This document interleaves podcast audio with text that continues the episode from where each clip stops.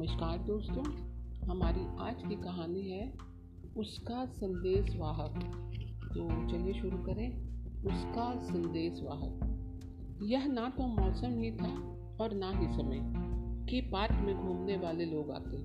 और यह संभव है कि युवा महिला जो पार्क की एक बेंच पर बैठी थी, को अचानक थोड़ी देर वहाँ बैठने और बसंत आगमन के पूर्व अनुभव की इच्छा उत्पन्न हुई हो। वह वहाँ शांत और स्थिर बैठी हुई थी। उसके चेहरे पर छाई उदासी हाल ही में उत्पन्न हुई थी, क्योंकि इसने अभी युवा कपोलों पर अपना प्रभाव नहीं छोड़ा था और ना ही उसके अधरों का कटाव कम हो पाया था। एक लंबा आदमी पार्क में चलता हुआ उस रास्ते से आया, जहाँ पर वह बैठी हुई थी। उसके पीछे एक लड़का आ रहा था, जो सूटकेस उठाए था। महिला को देखकर आदमी का चेहरा लाल हो गया और पुनः पीला पड़ गया। वह जैसे ही पास आया, उसने उसका चेहरा देखा। उसके सिंह के चेहरे पर इस समय आशा और चिंता के मिश्रित भाव थे। वह उससे कुछ गज आगे निकल गया, पर उसे ऐसा कोई प्रमाण दिखाई नहीं दिया जिससे प्रतीत होता कि वह उसकी उपस्थिति या अस्तित्व के प्रति सचेत थी। पचास गज और चलकर वह अचानक रुका और एक किनारे पड़ी बेंच पर बैठ गया। लड़के ने सूटकेस रख दिया। और उसे आश्चर्य और चालाकी के साथ देखने लगा। युवा आदमी ने अपना रूमाल निकाला और अपना माथा पोछा। यह एक अच्छा रूमाल था, एक अच्छा माथा था और युवक भी देखने में अच्छा था। उसने लड़के से कहा, मैं चाहता हूँ कि तुम उस बेंच पर बैठी महिला के पास तुम एक संदेश ले जाओ। उसे बताओ कि मैं सेंट फ्रांसिस्को जाने के लिए स्टेशन पहुँच रहा हूँ। वहाँ मैं अलास्का के अलास्का के शिकार अभियान में शामिल हो जाऊँगा। उसे बताओ कि चूँकि उसने मुझे बात ना करने और उसे ना लिखने का आदेश दिया है, मैं उसे न्याय संवेदन के प्रति इस साधना से अंतिम याचिका कर रहा हूँ जो कुछ भी हो, उसके लिए उसे बताओ कि एक ऐसा व्यक्ति जिसने कुछ किया ही ना हो और उसे अकारण या जो कुछ भी कारण रहे हो, बताने का अवसर दिए बिना ही उसे घृणा करना या उसे त्याग देना उसके स्वभाव के विपरीत है। जैसा कि मेरा विश्वास है, उसे बताओ कि इस प्रकार किसी सीमा तक मैंने उसके आदेश की अवज्ञा की है। इस आशा में कि वह अभी भी न्याय हुआ देखना चाहती हो। जाओ और उसे कहो। युवक ने लड़के के हाथ में आधा डॉलर टपकाया। गंदे और बुद्धिमान चेहरे पर स्थित चमकीली आँखों वाले लड़के ने उसे एक क्षण को देखा और फिर दौड़ गया। वह बेंच पर बैठी महिला के पास कुछ संदेश से संदेह से भरा पहुँचा। उसने अपने सिर पर लगी टोपी को छुआ। ना तो पूर्वाग्रह और ना ही बढ़िया भावों से भरी एक शीत दृष्टि महिला ने उस पर डाली। मोहतरमा उसने कहा, दूसरे बेंच पर बैठे उस सज्जन ने मेरे द्वारा आपको नृत्य गान भेजा है। यदि आप नहीं चाहती कि वह और आपको तंग करता है तो मुझे बताएँ। मैं पुलिस को जल्दी बुला लाऊँगा।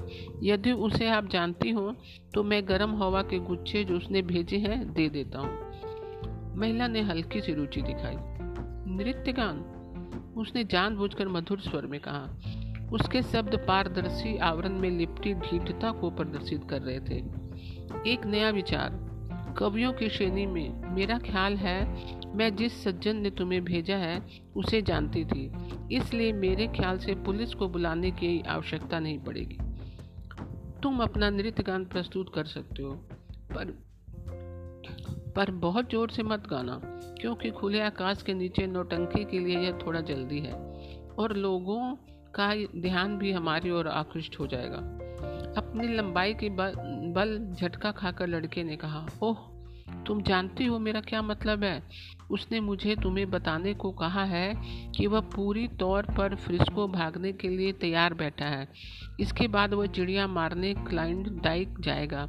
वह कहता है कि तुमने उसे प्रेम पत्र भेजने से और बगीचे के द्वार पर लटके रहने से मना किया था। इसलिए वह यह तरीका अपना रहा है। वह कहता है कि तुमने उसे भूतकाल में रहा व्यक्ति बना दिया है और फैसले को ठोकने का कोई अवसर नहीं दिया। वह कहता है, तुमने उसे ठोकर मार दी और क्यों मारी, यह कभी नहीं बताया। युवा महिला ने नेत्र में जागृति थोड़ी सी रुचि कम नहीं हुई थी। इसका कारण शायद मौलिकता थी या चिड़िया मार की निर्भीकता।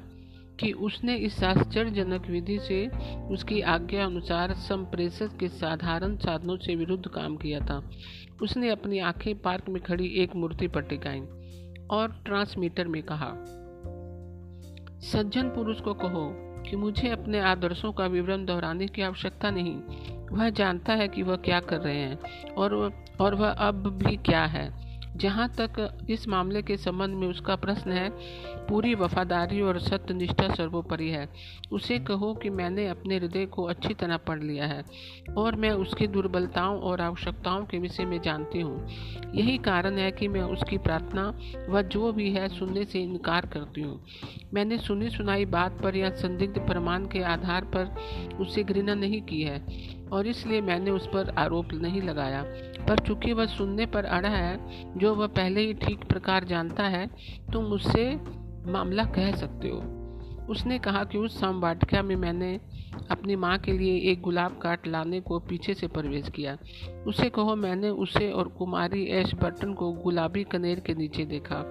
दृश्य अत्यंत सुंदर था, लेकिन हाव भाव और नज़दीकी अपनी कहानी स्वयं कह रहे थे और सफ़ाई देने की आवश्यकता का प्रमाण थे।